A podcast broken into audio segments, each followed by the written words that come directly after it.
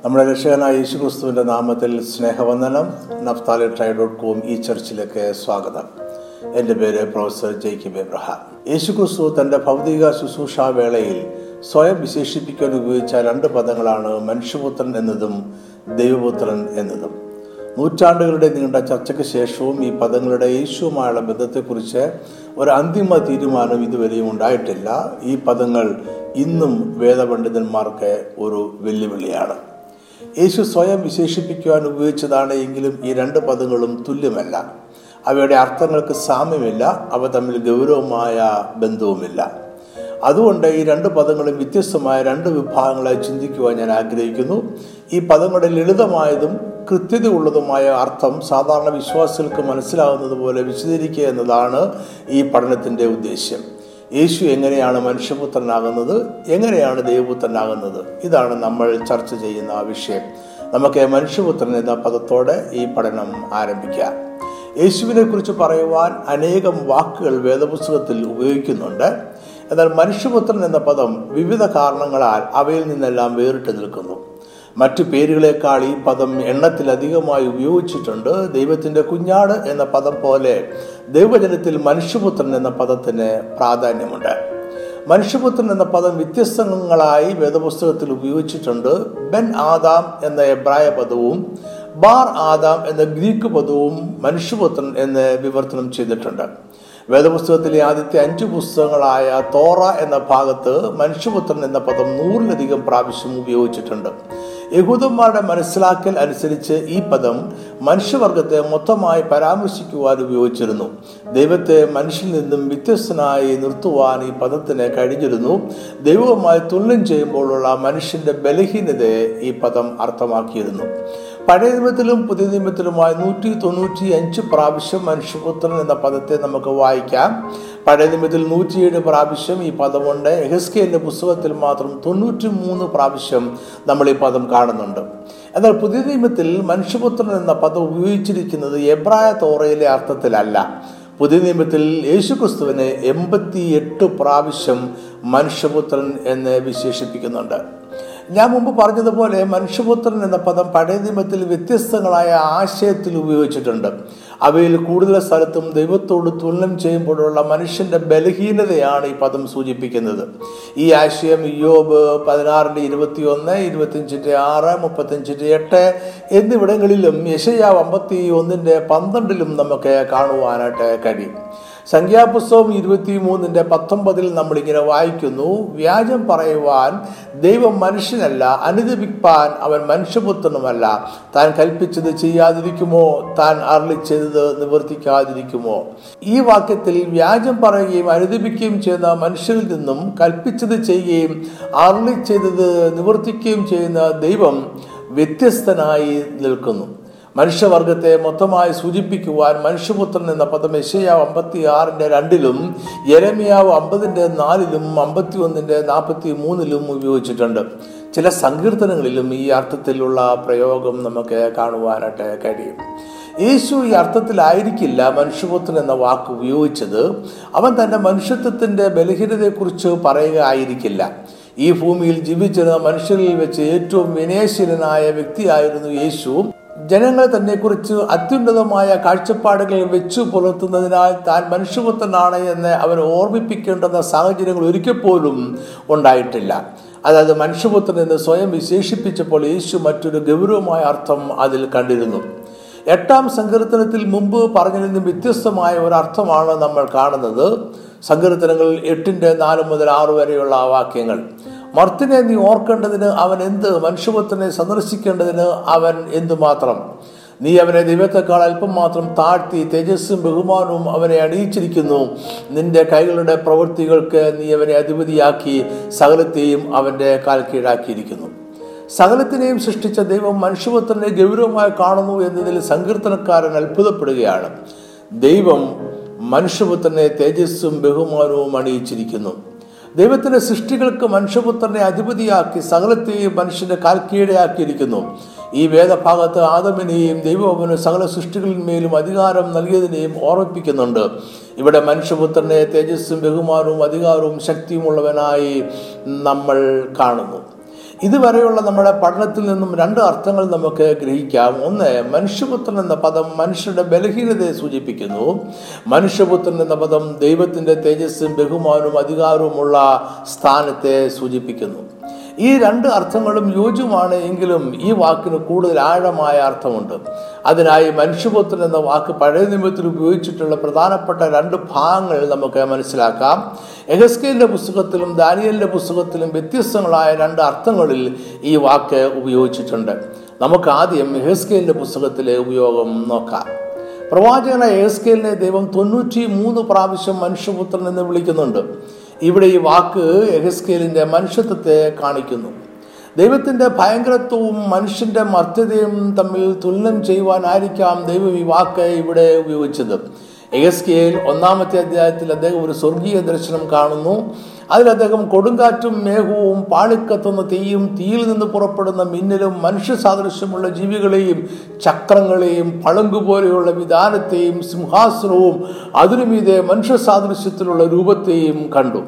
അപ്പോൾ അദ്ദേഹത്തിന് തന്റെ മർത്യതയും ദൈവസന്നിധിയിലുള്ള പരിമിതിയെയും ഓർമ്മ വന്നു. അതിനുശേഷം രണ്ടാമത്തെ അധ്യായത്തിന്റെ ആരംഭത്തിങ്കിൽ തന്നെ ദൈവം ഹെസ്കേലിനെ മനുഷ്യപുത്ര എന്ന് വിളിക്കുന്നു. അതായത് ദൈവം ദൈവമാണ് എഹസ്കിയേൽ ഒരു മനുഷ്യപുത്രനും. എന്നാൽ ഇതിൽ നിന്നും വ്യത്യസ്തമായ അർത്ഥത്തിലാണ് മനുഷ്യപുത്രൻ എന്ന പദം ദാനിയലിന്റെ പുസ്തകത്തിൽ ഉപയോഗിച്ചിരിക്കുന്നത്. ദാനിയൽ ഏഴിന്റെ പതിമൂന്ന് പതിനാല് വാക്യങ്ങൾ. രാത്രി ദർശനങ്ങളിൽ മനുഷ്യപുത്രനോട് സദൃശനായ ഒരുത്തൻ ആകാശമേഘങ്ങളോടെ വരുന്നത് കണ്ടു. അവൻ വയോധികന്റെ അടുക്കൽ ചെന്നു. അവർ അവനെ അവന്റെ മുമ്പിൽ അടുത്തു വരുമാറാക്കി. സകല വംശങ്ങളും ജാതികളും ഭാഷക്കാരും അവനെ സേവിക്കേണ്ടതിന് അവന് ആധിപത്യവും മഹത്വവും രാജ്യത്വവും ലഭിച്ചു. അവന്റെ ആധിപത്യം നീങ്ങിപ്പോകാത്ത നിത്യാധിപത്യവും അവന്റെ രാജ്യത്വം നശിച്ചു പോകാത്തതും ആകുന്നു. ഇവിടെ മനുഷ്യപുത്രൻ എന്ന പദത്തിന് രാജാതിരാജാവായി വരുവാനിരിക്കുന്ന മഷിഹ എന്ന ആശയവും ഒപ്പം മനുഷ്യന്റെ വംശാവലിയും അർത്ഥമാക്കുന്നുണ്ട്. ദാനിയൽ കാണുന്ന മനുഷ്യപുത്രനും സകല വംശങ്ങളും ജാതികളും ഭാഷക്കാരും അവനെ സേവിക്കേണ്ടതിന് ആധിപത്യവും മഹത്വവും രാജ്യത്വവും പ്രാപിക്കുകയാണ്. ഇത് ക്രിസ്തു സ്വർഗീയ മഹത്വത്തിൽ പ്രത്യക്ഷനാകുന്ന ചിത്രമാണ്. യേശുവിന്റെ രണ്ടാമത്തെ വരവിന്റെ ദർശനമല്ല. എന്നാൽ ഇതിന് സമാനമായ ഒരു പ്രത്യക്ഷത ഈ ഭൂമിയിൽ ക്രിസ്തുവിനുണ്ടാകും. യേശു ആവർത്തിച്ചു പറഞ്ഞതുപോലെ അവൻ വീണ്ടും ആകാശമയങ്ങളെ വാഹനമാക്കി വരും. ദാനിയേൽ നാല് സാമ്രാജ്യങ്ങളെ സിംഹത്തോടും കരടിയോടും പുള്ളിപ്പുലിയോടും സദൃശ്യമായ മൂന്ന് മൃഗങ്ങളായും ഇരുമ്പ് പല്ലുകളുള്ള നാലാമത്തെ മൃഗമായുമാണ് ദർശനത്തിൽ കാണുന്നത്. ഇവരുടെ മേലുള്ള അധികാരമാണ് മനുഷ്യപുത്രനെ ലഭിക്കുന്നത്. ഭൂമിയിലെ സകല മൃഗങ്ങളെയും അടക്കി ഭരിക്കുവാൻ ആദമിന് ലഭിച്ച അധികാരത്തെ ഇത് ഓർമ്മപ്പെടുത്തുന്നു. ദൈവത്തിന്റെ സാദൃശ്യമായി ഭൂമി അടുക്കി ഭരിക്കുവാൻ ആദമിന്റെ അധികാരത്തെ നിവർത്തിക്കുകയാണ് ഇവിടെ മനുഷ്യപുത്രൻ ചെയ്യുന്നത്. ഇതാണ് യേശുക്രിസ്തുവിന്റെ ഭൗതിക തലത്തിലേക്കുള്ള ആഗമന ഉദ്ദേശവും യേശുക്രിസ്തുവും ഒടുക്കത്തെ ആദമാണ്. വിശ്വസ്തരായ ഇസ്രയേലരാണ് എല്ലാ വിശുദ്ധന്മാരുടെയും പ്രതിനിധിയാണ്. ദൈവത്തിന്റെ പരിപൂർണ രൂപമാണ്. ലോക സാമ്രാജ്യങ്ങളെ കീഴടക്കി ഭൂമിയും അതിലുള്ള സകല ജീവികളെയും വാഴുന്ന രാജാതിരാജാവാണ്. ഇതാണ് യേശു മനുഷ്യപുത്രൻ എന്ന് സ്വയം വിശേഷിപ്പിക്കുമ്പോൾ അർത്ഥമാക്കുന്നത്. അതായത് മനുഷ്യപുത്രൻ എന്ന് സ്വയം യേശു പരിചയപ്പെടുത്തുമ്പോൾ അദ്ദേഹം ദാനിയലിന്റെ പ്രവചന നിവൃത്തിയാണ് എന്നുകൂടി പറയുകയായിരുന്നു. ഈ മർമ്മം അന്നത്തെ ന്യായപ്രമാണ പണ്ഡിതന്മാർക്ക് നന്നായിട്ട് മനസ്സിലായിട്ടുണ്ടാകണം. യേശു രാജാതിരാജാവായി വരുവാനിരുന്ന മഷികാണ് എന്നും ദാനിയലിന്റെ പ്രവചനങ്ങളെ താൻ നിവർത്തിക്കുമെന്നും പ്രഖ്യാപിക്കുകയാണ്. മർക്കോസ് പതിനാലിന്റെ അറുപത്തിരണ്ടിൽ രേഖപ്പെടുത്തിയിരിക്കുന്ന യേശുവിന്റെ വാക്കുകൾ നമ്മളിവിടെ ഓർക്കുന്നത് നല്ലതായിരിക്കും. മനുഷ്യപുത്രൻ സർവശക്തന്റെ വലതുഭാഗത്തിരിക്കുന്നതും ആകാശ മേഘങ്ങളോടെ വരുന്നതും നിങ്ങൾ കാണും എന്ന് യേശു പറഞ്ഞു. മനുഷ്യപുത്രൻ എന്ന പദത്തിന് ഏറ്റവും യോജിച്ച പശ്ചാത്തലം ദാനിയലിന്റെ പ്രവചനം തന്നെയാണ്. ദൈവപുത്രൻ എന്നതിനേക്കാൾ അധികം യേശു ഉപയോഗിച്ച പേര് മനുഷ്യപുത്രൻ എന്നാണ്. അക്കാലത്ത് യേശു മനുഷ്യനാണ് എന്നതിൽ ആർക്കും സംശയം തോന്നിയിരുന്നില്ല എങ്കിലും മനുഷ്യപുത്രൻ എന്ന് സ്വയം വിശേഷിപ്പിക്കുവാൻ യേശു ആവർത്തിച്ച് ശ്രമിച്ചിരുന്നു.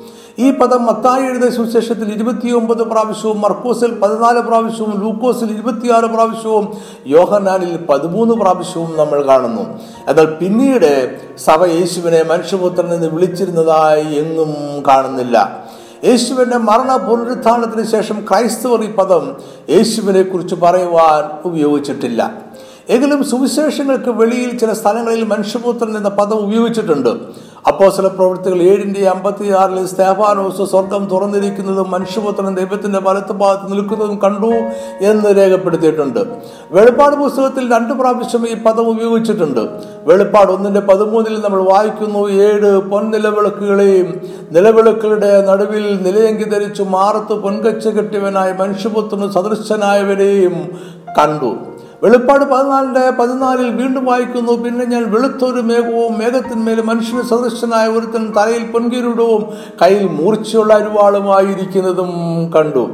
എന്നാൽ സുവിശേഷങ്ങൾക്ക് വെളിയിൽ ഈ പദം അധികമായി കാണുന്നില്ല.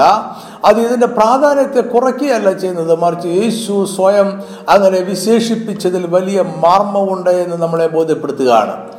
യേശു ചെയ്ത അത്ഭുതങ്ങളുമായും പ്രഭാഷണങ്ങളുമായും സംഭവിക്കാനിരിക്കുന്ന മരണവുമായി ബന്ധപ്പെടുത്തിയും പാപമോചനത്തിന് മനുഷ്യപുത്രൻ അധികാരമുണ്ട് എന്ന് പറയുവാനും ശവത്തിന്റെ കർത്താവാണ് യേശു എന്ന് പറയുവാനും ഈ പദം ഉപയോഗിച്ചിട്ടുണ്ട്. അതിനാൽ യേശു ചെയ്ത ഏതെങ്കിലും പ്രവൃത്തിയോടോ പറഞ്ഞ ഏതെങ്കിലും സന്ദേശത്തോടോ പ്രത്യേക ബന്ധമൊന്നും ഈ പദത്തിന് ഇല്ല. മനുഷ്യപുത്രൻ എന്ന വിശേഷണം യേശുക്രിസ്തുവിന്റെ മനുഷ്യത്വത്തെ കൂടുതൽ പ്രകാശിപ്പിക്കുന്നു എന്നത് ശരിയാണ്. എന്നാൽ അവൻ സാധാരണക്കാരെ പോലെ ഒരു മനുഷ്യപുത്രനല്ല യേശു മനുഷ്യരിൽ ഉന്നതനും ഉത്തമനും ആയിരുന്നു. യേശു പാവമില്ലാത്ത മനുഷ്യപുത്രനായിരുന്നു പരിപൂർണനായ മനുഷ്യനായിരുന്നു. ദൈവത്തെയും മനുഷ്യരെയും നിരപ്പിലേക്ക് കൊണ്ടുവന്ന മനുഷ്യപുത്രനായിരുന്നു ഈ മനുഷ്യപുത്രനെയാണ് നമ്മൾ ദാനിയൽ ഏഴിൽ കാണുന്നത്. അവന് മനുഷ്യരുടെ വീണ്ടെടുപ്പിന്റെ ചരിത്രത്തിൽ ഉന്നതമായ സ്ഥാനം ലഭിച്ചു. മനുഷ്യപുത്രൻ എന്ന പദം യേശു ആദ്യമായി ഉപയോഗിച്ചത് നിക്കോദമോസ് എന്ന യഹൂദ പള്ളിപ്രമാണിയുമായുള്ള സംഭാഷണത്തിലാണ് എന്ന് കരുതപ്പെടുന്നു. യോഹനാൻ മൂന്നിന്റെ പതിമൂന്ന് പതിനാല്. സ്വർഗത്തിൽ നിന്ന് ഇറങ്ങി വന്നവനായി സ്വർഗത്തിൽ ഇരിക്കുന്നവനായ മനുഷ്യപുത്രനല്ലാതെ ആരും സ്വർഗത്തിൽ കയറിയിട്ടില്ല. മോശ മരുഭൂമിയിൽ സർപ്പത്തെ ഉയർത്തിയതുപോലെ മനുഷ്യപുത്രനെയും ഉയർത്തേണ്ടതാകുന്നു. ഈ വാക്കുകളിൽ യേശുവിന്റെ കാൽവറിയിലെ യാഗവും ലോകോസ് എന്ന ദൈവിക സത്വവും ഉണ്ട്. യേശു മനുഷ്യനായി ജനിക്കുന്നതിന് മുമ്പേ അവൻ ഉണ്ടായിരുന്നുവെന്നും ഭൂമിയിൽ അവൻ ഇടപെട്ടുകൊണ്ടിരുന്നു എന്നും സ്വർഗീയ മർമ്മങ്ങളെക്കുറിച്ചുള്ള അവന്റെ അറിവും ഈ വാക്കുകളിലുണ്ട്. നിക്കോദമോസ് യേശുവിനെ ദൈവത്തിന്റെ അടുക്കൽ നിന്ന് ഉപദേഷ്ടാവായി വന്നവനെന്നും സ്വർഗത്തിൽ നിന്നും ഇറങ്ങി വന്നവനും സ്വർഗത്തിൽ ഇരിക്കുന്നവനുമായ മനുഷ്യപുത്രൻ എന്നും തുറന്ന് സമ്മതിക്കുന്നു എങ്കിലും യേശു പറഞ്ഞതെല്ലാം വിശ്വസിക്കുവാൻ അവൻ തയ്യാറായില്ല. അതുകൊണ്ടായിരിക്കാം യേശു ദൈവപുത്രനാണ് എന്ന് പത്രോസ് പറഞ്ഞപ്പോൾ അവന് ലഭിച്ച അഭിനന്ദനം നിക്കോദമോസിന് ലഭിച്ചില്ല. മനുഷ്യപുത്രൻ എന്ന പദം മനുഷ്യനെ കാണിക്കുന്നു. ഒപ്പം അത് യേശു ക്രിസ്തുവിന്റെ പേരുകൂടെയായിരുന്നു. യേശു മനുഷ്യപുത്രനായിരുന്നു. അവൻ മനുഷ്യനായി ജനിച്ചവനാണ്. ദാനിയൽ ഏഴ് പ്രകാരം അവൻ സ്വർഗീയനും ഉന്നതനുമാണ്. മനുഷ്യപുത്രൻ എന്ന് സ്വയം വിശേഷിപ്പിച്ചതിലൂടെ രണ്ട് അർത്ഥങ്ങളും യേശു ഉദ്ദേശിച്ചിരുന്നു. യേശു പരിപൂർണനായ മനുഷ്യനും ദൈവം മനുഷ്യ സാദൃശ്യത്തിൽ ജനിച്ചവനും ആയിരുന്നു. ഇനി നമുക്ക് ദൈവപുത്രൻ എന്ന പദത്തെക്കുറിച്ച് ചിന്തിക്കാം. പഴയ നിയമത്തിൽ ദൈവവുമായി സവിശേഷമായ ബന്ധങ്ങളുള്ളവരെ ദൈവപുത്രൻ എന്ന് വിളിച്ചിരുന്നതായി കാണുന്നുണ്ട്. അവിടെ ദൂതന്മാരെയും നീതിമാന്മാരായ മനുഷ്യരെയും ഇസ്രായേൽ രാജാക്കന്മാരെയും ദൈവപുത്രന്മാർ എന്ന് വിളിച്ചിട്ടുണ്ട്. പഴയ നിയമത്തിൽ കാണുന്ന ദൈവപുത്രൻ ദൈവപുത്രന്മാർ എന്നീ പദങ്ങൾ യേശുവിനെ കുറിച്ചോ തൃത്വം എന്ന ക്രിസ്തീയ ഉപദേശത്തെക്കുറിച്ചോ പൊതുവെ പരാമർശിക്കുന്നില്ല. പുതിയ നിയമത്തിൽ ആദവനെ കുറിച്ചും യേശു ക്രിസ്തുവിനെ കുറിച്ചും ദൈവപുത്രൻ എന്ന് പറയുന്നുണ്ട്. യേശുവിൽ വിശ്വസിക്കുന്നവരെ ദൈവമക്കൾ എന്നും വിളിക്കാറുണ്ട്.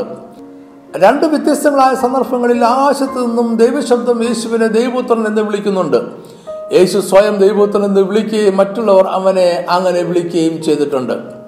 യേശുവിനെ കുറിച്ച് പറയുമ്പോൾ ഈ പദം യേശു മഷിഹ ആണ് എന്നും ദൈവത്താൽ തിരഞ്ഞെടുക്കപ്പെട്ട രാജാവാണ് എന്നും അർത്ഥമാക്കുന്നു. ചരിത്രത്തിൽ അനേകം രാജാക്കന്മാരും ചക്രവർത്തിമാരും ദൈവപുത്രൻ സ്വർഗീയപുത്രൻ എന്നീ പേരുകൾ സ്വീകരിച്ചിട്ടുണ്ട്. ചൈനയിൽ ആയിരം ബി സിയിൽ ഉണ്ടായിരുന്ന പശ്ചിമ സൗ ചക്രവർത്തിമാരും ജപ്പാനിൽ അറുന്നൂറ് ബി സിയിൽ ഉണ്ടായിരുന്ന ചക്രവർത്തിമാരും ദൈവപുത്രൻ എന്ന പേര് സ്വീകരിച്ചിരുന്നു. മുന്നൂറ്റി അറുപത് ബി സി മുതൽ അലക്സാണ്ടർ ചക്രവർത്തി അമോൻ സിയൂസിന്റെ പുത്രൻ അഥവാ സൂര്യദേവന്റെ പുത്രൻ എന്ന പേര് ഉപയോഗിച്ചിരുന്നു.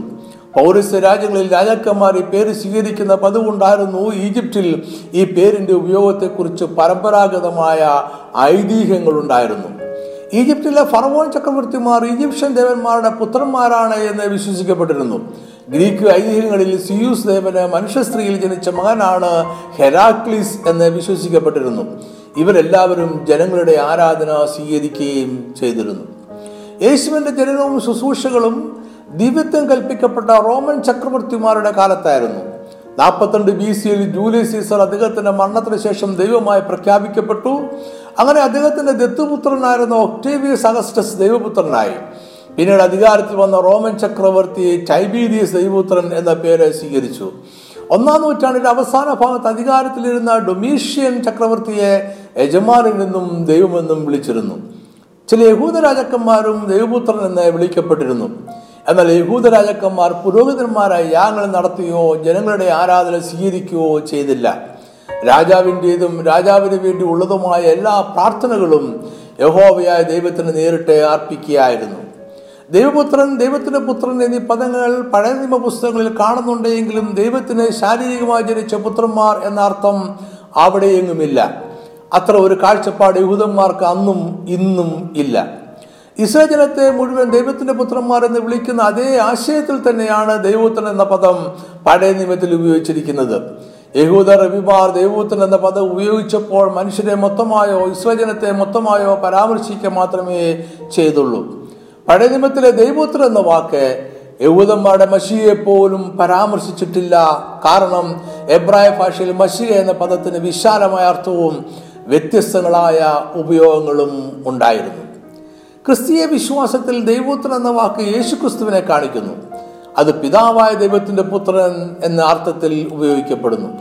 ദൈവപുത്രൻ എന്ന പദം പുതിയ നിയമത്തിൽ നാൽപ്പത്തി മൂന്ന് പ്രാവശ്യം നമ്മൾ കാണുന്നു. എല്ലായ്പ്പോഴും അത് യേശുവിനെ പരാമർശിക്കുന്നു. അതിന്റെ അർത്ഥം യേശു ദൈവമാണ് എന്നാണ്. മനുഷ്യരെ പോലെ യേശു ദൈവത്തിൽ നിന്നും ജനിച്ചു എന്ന അതിന് അർത്ഥമില്ല. ദൈവവും ക്രിസ്തുവും തമ്മിലുള്ള ബന്ധത്തെയാണ് ഈ വാക്ക് കാണിക്കുന്നത്. ഈ സത്യം നമുക്ക് യോഹന സുവിശേഷം പത്താമത്തെ മുപ്പത് മുതൽ മുപ്പത്തി അഞ്ച് വരെയുള്ള വാക്യങ്ങളിൽ നിന്നും മനസ്സിലാക്കാവുന്നതാണ്. യോഹനാൻ പത്തിന്റെ മുപ്പത് ഞാനും പിതാവും ഒന്നാകുന്നു. ഒന്നാകുന്നു എന്നതിന് യേശു ഉപയോഗിച്ചിരിക്കുന്നത് ഹെയ്സ് എന്ന ഗ്രീക്ക് പദമാണ്. ഈ ഗ്രീക്ക് പദത്തിന്റെ അർത്ഥം ഒന്ന് എന്ന സംഖ്യയാണ്. ഇതിനെ ചിലർ ഏകൻ എന്ന് വ്യാഖ്യാനിക്കാറുള്ളത് ശരിയല്ല. ഒന്ന് എന്ന സംഖ്യ ഉപയോഗിച്ചതിലൂടെ യേശു പറഞ്ഞത് പിതാവായ ദൈവവും പുത്രനും ഒന്നാണ് എന്നും പിതാവ് പുത്രനും പുത്രൻ പിതാവുമാണ് എന്നുമാണ്. യേശു ഇവിടെ തുത്തുമെന്ന ആശയം വ്യക്തമാക്കുകയാണ്. യേശുവിന്റെ വാക്കുകളോടുള്ള കേൾവിക്കാരായ യഹൂദമത പണ്ഡിതന്മാരുടെ പ്രതികരണം ഈ ആശയത്തെ കൂടുതൽ ഉറപ്പിക്കുന്നു. യേശു ഇവിടെ താൻ ദൈവമാണ് എന്ന് പ്രഖ്യാപിക്കുകയായിരുന്നു എന്ന് തന്നെയാണ് അവർ മനസ്സിലാക്കിയത്. യോഹനാൻ പത്തിന്റെ മുപ്പത്തി ഒന്ന് മുതൽ മുപ്പത്തി മൂന്ന് വരെയുള്ള ആ വാക്യങ്ങൾ. യഹൂദന്മാർ അവനെ എറിവാൻ പിന്നെയും കല്ലെടുത്തു. യേശു അവരോട് പിതാവിന്റെ കൽപ്പനയായി ഞാൻ നല്ല പ്രവൃത്തികൾ നിങ്ങളെ കാണിച്ചിരിക്കുന്നു. അവയിൽ ഏതു നിമിത്തം നിങ്ങൾ എന്നെ കല്ലെറിയുന്നു എന്ന് ചോദിച്ചു. യഹൂദന്മാർ അവനോട് നല്ല പ്രവൃത്തി നിമിത്തമല്ല ദൈവദൂഷണ നിമിത്തവും. നീ മനുഷ്യനായിരിക്കെ നിന്നെ തന്നെ ദൈവമാക്കുന്നത് കൊണ്ടും അത്രേ ഞങ്ങൾ നിന്നെ കല്ലെറിയുന്നത് എന്ന് ഉത്തരം പറഞ്ഞു. യേശു ദൈവമാണ് എന്ന് തന്നെയാണ് പറഞ്ഞത് എന്നതിൽ യഹൂദന്മാർക്ക് സംശയം ഉണ്ടായിരുന്നില്ല. യേശുവും പിതാവായ ദൈവവും ഒന്നാണ് എന്നാണ് അവൻ പറഞ്ഞത്. ഇതാണ് ദൈവപുത്രൻ എന്ന പദം യേശു ഉപയോഗിക്കുമ്പോഴുള്ള അർത്ഥം. അതുകൊണ്ട് യേശു ദൈവദൂഷണം പറയുന്നു എന്നവർ കുറ്റപ്പെടുത്തി അവനെ കല്ലെറിഞ്ഞു കൊല്ലുവാൻ ശ്രമിച്ചു. അതായത് ദൈവപുത്രൻ എന്ന് യേശു പറഞ്ഞപ്പോൾ അവൻ ദൈവമാണ് എന്നാണ് അർത്ഥമാക്കിയത്. ഞാൻ മുമ്പ് പറഞ്ഞതുപോലെ മനുഷ്യരുടെ പുത്രന്മാരെ പോലെ അല്ല യേശു ദൈവപുത്രൻ ആയിരിക്കുന്നത് ദൈവം വിവാഹം കഴിക്കുകയോ മനുഷ്യ സ്ത്രീയിൽ ദൈവത്തിന് ശാരീരികമായ ഒരു പുത്രൻ ജനിക്കുകയോ ചെയ്തില്ല. ദൈവം മനുഷ്യരൂപത്തിൽ നമ്മുടെ ഇടയിൽ ജീവിച്ചതാണ് യേശു ക്രിസ്തു. യേശുവിനെ അവന്റെ ഭൗതിക മാതാവായ മറിയ പരിശുദ്ധാത്മാവിൽ ഗർഭം ധരിക്കുകയായിരുന്നു. ലൂക്കോസ് ഒന്നിന് മുപ്പത്തിയഞ്ച്. അതിന് ദൂതൻ പരിശുദ്ധാത്മാവ് നിന്റെ മേൽ വരും അത്യുന്നതന്റെ ശക്തി നിന്റെ മേൽ നിഴലിടും. ആകയാൽ ഉത്ഭവിക്കുന്ന വിശുദ്ധ പ്രജ ദൈവപുത്രൻ എന്ന് വിളിക്കപ്പെടും. പുത്രൻ പിതാവിന്റെ സകല സവിശേഷതകളും ഉള്ളവനും പിതാവിന് തുല്യനുമാണ്. ദൂതൻ മറിയോട് പറയുന്നത് ജനിക്കുവാനിരിക്കുന്ന ശിശു അതുല്യനായ ദൈവത്തോടെ എല്ലാ അർത്ഥത്തിലും തുല്യനായിരിക്കും എന്നാണ്. യേശുവിന്റെ ക്രൂശീകരണത്തിന് മുമ്പുണ്ടായ കുറ്റവിചാരണ സമയത്ത് മഹാപുരോഹിതൻ യേശുവിനോട് ചോദിക്കുന്ന ഒരു ചോദ്യം ഇതാണ്. പത്തായി ഇരുപത്തിയാറിന്റെ അറുപത്തി മൂന്ന് അറുപത്തിനാല് വാക്യങ്ങൾ. മഹാപുരോഹിതൻ പിന്നെയും അവനോട് നീ ദൈവപുത്രനായ ക്രിസ്തു തന്നെയോ? പറക എന്ന് ഞാൻ ജീവനുള്ള ദൈവത്തെ കൊണ്ട് നിന്നോട് ആണയിട്ട് ചോദിക്കുന്നു എന്ന് പറഞ്ഞു. യേശു അവനോട് ഞാനാകുന്നു. ഇനി മനുഷ്യപുത്രൻ സർവശക്തന്റെ വലത്ത് ഭാഗത്തിരിക്കുന്നതും ആകാശമേഘങ്ങളെ വാഹനമാക്കി വരുന്നതും നിങ്ങൾ കാണും എന്ന് ഞാൻ പറയുന്നു എന്ന് പറഞ്ഞു. ഇത് കേട്ട മഹാപുരോഹിതൻ ഇവൻ ദൈവദൂഷണം പറഞ്ഞു. ഇനി സാക്ഷികളെ കൊണ്ട് നമുക്ക് എന്താവശ്യം? നിങ്ങളിപ്പോൾ ദൈവദൂഷണം കേട്ടല്ലോ എന്നാണ് പ്രതികരിച്ചത്. പിന്നീട് പീലാത്തോസിന്റെ അടുക്കലും യഹൂദന്മാർ ഇതേ കുറ്റം ആവർത്തിച്ചു. യഹൂദന്മാർ അവനോട് ഞങ്ങൾക്ക് ഒരു ന്യായപ്രമാണമുണ്ട്. അവൻ തന്നെത്താൻ ദൈവപുത്രനാക്കിയത് കൊണ്ട് ആ ന്യായപ്രമാണ പ്രകാരം അവൻ മരിക്കേണ്ടതാകുന്നു എന്ന് ഉത്തരം പറഞ്ഞു. ദൈവപുത്രൻ എന്ന യേശുവിന്റെ അവകാശവാദത്തെ എന്തുകൊണ്ടാണ് യഹൂദന്മാർ ദൈവദൂഷണമെന്ന് വിളിച്ചത്? എന്തുകൊണ്ടാണ് അതിനാൽ യേശു മരിക്കണമെന്ന് അവർ പറഞ്ഞത്? ദൈവപുത്രൻ എന്ന് യേശു പറഞ്ഞപ്പോൾ അവൻ ദൈവമാണ് എന്ന് അവകാശപ്പെടുകയാണ് എന്ന് യഹൂദന്മാർ മനസ്സിലാക്കി. ദൈവപുത്രൻ എന്നാൽ ദൈവത്തിന്റെ അതേ സത്വം ആണ് അതായത് ദൈവം തന്നെ ആണ്. അതിനാൽ ലേവ്യ പുസ്തകം ഇരുപത്തിനാലിന്റെ പതിനാറിൽ പറയുന്ന പ്രകാരം യഹോവയുടെ നാമം ദുഷിക്കുന്നവൻ മരണശിക്ഷ അനുഭവിക്കണം. സഭയൊക്കെയും അവനെ കല്ലെറിയണം പരദേശിയാകട്ടെ സ്വദേശിയാകട്ടെ തിരുനാമത്തെ ദുഷിക്കുന്നവൻ മരണശിക്ഷ അനുഭവിക്കണം. എബ്രാൻ ഒന്നിന്റെ മൂന്നിൽ നമ്മൾ വായിക്കുന്നു അവൻ അവന്റെ തേജസ്സിന്റെ പ്രഭയും തത്വത്തിന്റെ മുദ്രയും സകലത്തെയും തന്റെ ശക്തിയുള്ള വചനത്താൽ വഹിക്കുന്നവനും ആകൊണ്ട് പാപങ്ങൾക്ക് പരിഹാരം ഉണ്ടാക്കിയ ശേഷം ഉയരത്തിൽ മഹിമയുടെ വലത്ത് ഭാഗത്ത് ഇരിക്കുകയും ചെയ്തു. ദൈവപുത്രൻ എന്ന പ്രയോഗത്തിന്റെ അർത്ഥം മനസ്സിലാക്കുവാൻ നമുക്ക് മറ്റൊരു സമാനമായ പദപ്രയോഗം നോക്കാം. യോഹനാൻ ഏഴിന്റെ പന്ത്രണ്ടിൽ യേശുവിനെ ഒറ്റക്കൊടുത്ത യുവദാസിനെ കുറിച്ച് നാശയോഗ്യൻ എന്നാണ് പറഞ്ഞിരിക്കുന്നത്. ഇത് ഇംഗ്ലീഷിലും ഗ്രീക്കിലും സൺ ഓഫ് പെർഡീഷൻ അഥവാ നാശത്തിന്റെ പുത്രൻ എന്നാണ്. എന്നാൽ യോഹനൻ ആറിന്റെ എഴുപത്തി ഒന്നിൽ അവൻ ഷിമോൻ ഇസ്കരിയോത്യാവിന്റെ മകനായ യൂത ആണെന്ന് പറയുന്നു. അതിന്റെ അർത്ഥം യൂത നാശത്തിന് മനുഷ്യർക്ക് എന്നതുപോലെ ജനിച്ച പുത്രൻ അല്ല. നാശത്തിന്റെ എല്ലാ ഗുണവിശേഷങ്ങളുമുള്ള മനുഷ്യനാണ് എന്നാണ്. യൂതയുടെ ജീവിതം നാശത്തിന്റെ ഒരു പ്രത്യക്ഷത പോലെ ആയിരുന്നു. യേശു ദൈവപുത്രനായിരുന്നു. ദൈവപുത്രൻ ദൈവമാണ്. ദൈവപുത്രൻ ദൈവത്തിന്റെ പ്രത്യക്ഷതയാണ്. യേശു ദൈവപുത്രനാണ് എന്ന് പറഞ്ഞാൽ അവൻ നിത്യമായി ദൈവത്തിൽ നിന്നും പുറപ്പെട്ടു വന്നവൻ എന്നാണ് അർത്ഥം. യേശു തൃത്വത്തിലെ രണ്ടാമനായ ദൈവത്തിന്റെ എല്ലാ സവിശേഷതകളുമുള്ള പുത്രനായ ദൈവമാണ്. ഇവിടെ യേശു നിത്യനായി ദൈവപുത്രൻ ആണ് എന്ന് വ്യക്തമായി നമ്മൾ മനസ്സിലാക്കണം. യേശു ക്രിസ്തു ഇല്ലാതിരുന്ന ഒരു സമയവും കാലവും ഉണ്ടായിട്ടില്ല. നിത്യമായി തന്നെ പിതാവ് പുത്രൻ എന്ന ബന്ധം നിലനിന്നിരുന്നു. അതായത് ചരിത്രത്തിൽ ഏതെങ്കിലും ഒരു അവസരത്തിൽ ക്രിസ്തുവിന് നൽകപ്പെട്ടതോ ക്രിസ്തു ഏറ്റെടുത്തതോ ആയ ഒരു പേരല്ല ദൈവപുത്രൻ എന്നത്. ദൈവപുത്രൻ എന്നത് ദൈവിക തൃത്വത്തിലെ രണ്ടാമനായ ക്രിസ്തുവിന്റെ സത്വമാണ്. ക്രിസ്തു എന്നും ഇന്നും എന്നേക്കും ദൈവപുത്രൻ തന്നെ ആയിരിക്കും. സൃഷ്ടിക്ക് മുമ്പേ യേശു ദൈവപുത്രനായിരുന്നു. ഈ ഭൂമിയിൽ യേശു ആയിരുന്നപ്പോഴും നമ്മൾ സ്വർഗത്തിൽ ദൈവമായിരുന്നു. ക്രിസ്തു വരുവാനിരിക്കുന്ന നിത്യതയിലും ദൈവപുത്രനായിരിക്കും. തൃത്വത്തിൽ ഒരുവൻ എന്നാണ് ക്രിസ്തുവിന്റെ സ്വർഗീയ സ്ഥാനം. എന്നാൽ യേശു ഈ ഭൂമിയിലായിരുന്നപ്പോൾ അവൻ സമ്പൂർണ മനുഷ്യനായിരുന്നു.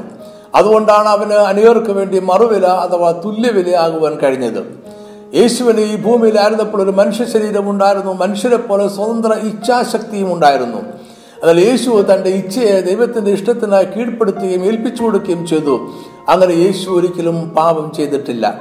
പാപത്തെ കീഴടക്കിയതിനാൽ അവന് മരണത്തെ കീഴടക്കുവാൻ കഴിഞ്ഞു. അങ്ങനെ അവൻ ഇന്ന് ദൈവത്തിന്റെ വലത്ത് ഭാഗത്തിരിക്കുന്നു. ഒരു മനുഷ്യൻ എന്ന നിലയിൽ യേശുവിന് കഴിഞ്ഞത് നമുക്ക് എല്ലാവർക്കും കഴിയും. നമുക്കും യേശുവിനെ പോലെ ജീവിക്കുവാൻ കഴിയും. നമുക്ക് യേശുവിനെ സത്യമായും അനുഗമിക്കുവാനും അവന്റെ യഥാർത്ഥ ശിഷ്യന്മാരാകുവാനും കഴിയും. അങ്ങനെ യേശു ഇപ്പോൾ എവിടെയായിരിക്കുന്നുവോ അവിടെ നമുക്കും എത്തിച്ചേരുവാൻ കഴിയും. ഒന്ന് യോഹനാൻ നാലിന്റെ രണ്ട് മൂന്ന് വാക്യങ്ങൾ. ദൈവാത്മാവിനെ ഇതിനാൽ അറിയാം. യേശു ക്രിസ്തു ജഡത്തിൽ വന്നു എന്ന് സ്വീകരിക്കുന്ന ആത്മാവൊക്കെയും ദൈവത്തിൽ നിന്നുള്ളത്.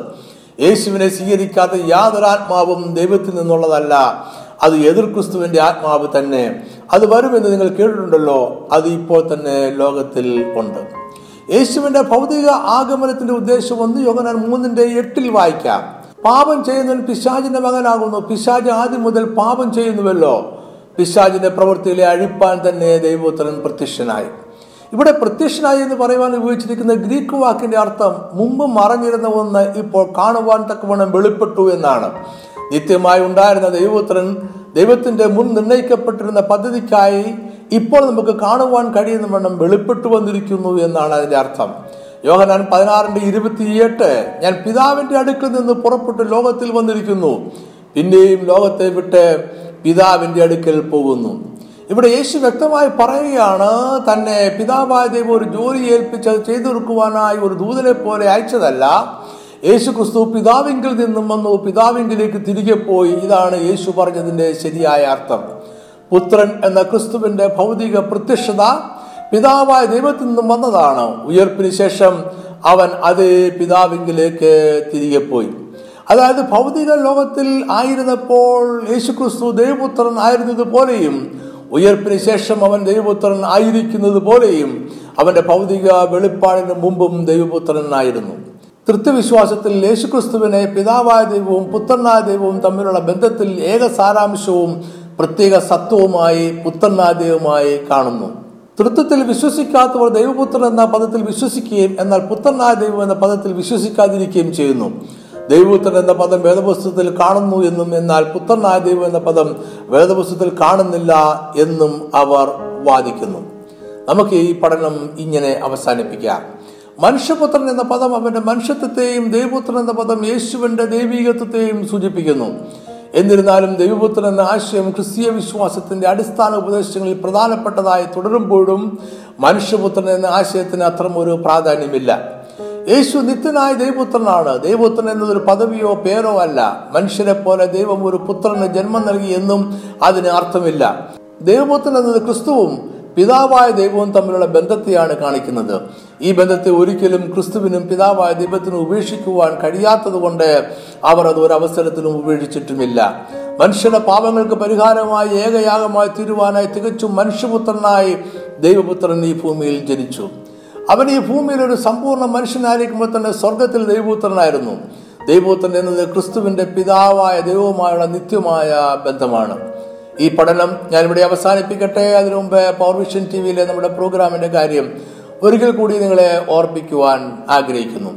എല്ലാ മാസവും ഒന്നാമത്തെയും മൂന്നാമത്തെയും ശനിയാഴ്ച വൈകിട്ട് അഞ്ചു മണിക്ക് പാർവിഷൻ ടി വിയിൽ ദൈവചന ഗൗരവമായി ചിന്തിക്കുവാൻ നമ്മൾ ഒരുമിച്ച് കൂടുന്നു. ആരോട് തർക്കിക്കുവാനോ ഖണ്ഡിക്കുവാനോ നമുക്ക് ഉദ്ദേശമില്ല. നിർമ്മലമായ സുവിശേഷ സത്യങ്ങൾ മായം കൂടാതെ നമ്മളിവിടെ പഠിപ്പിക്കുന്നു. മറക്കാതെ കാണുക മറ്റുള്ളവരോടും കൂടെ പറയുക.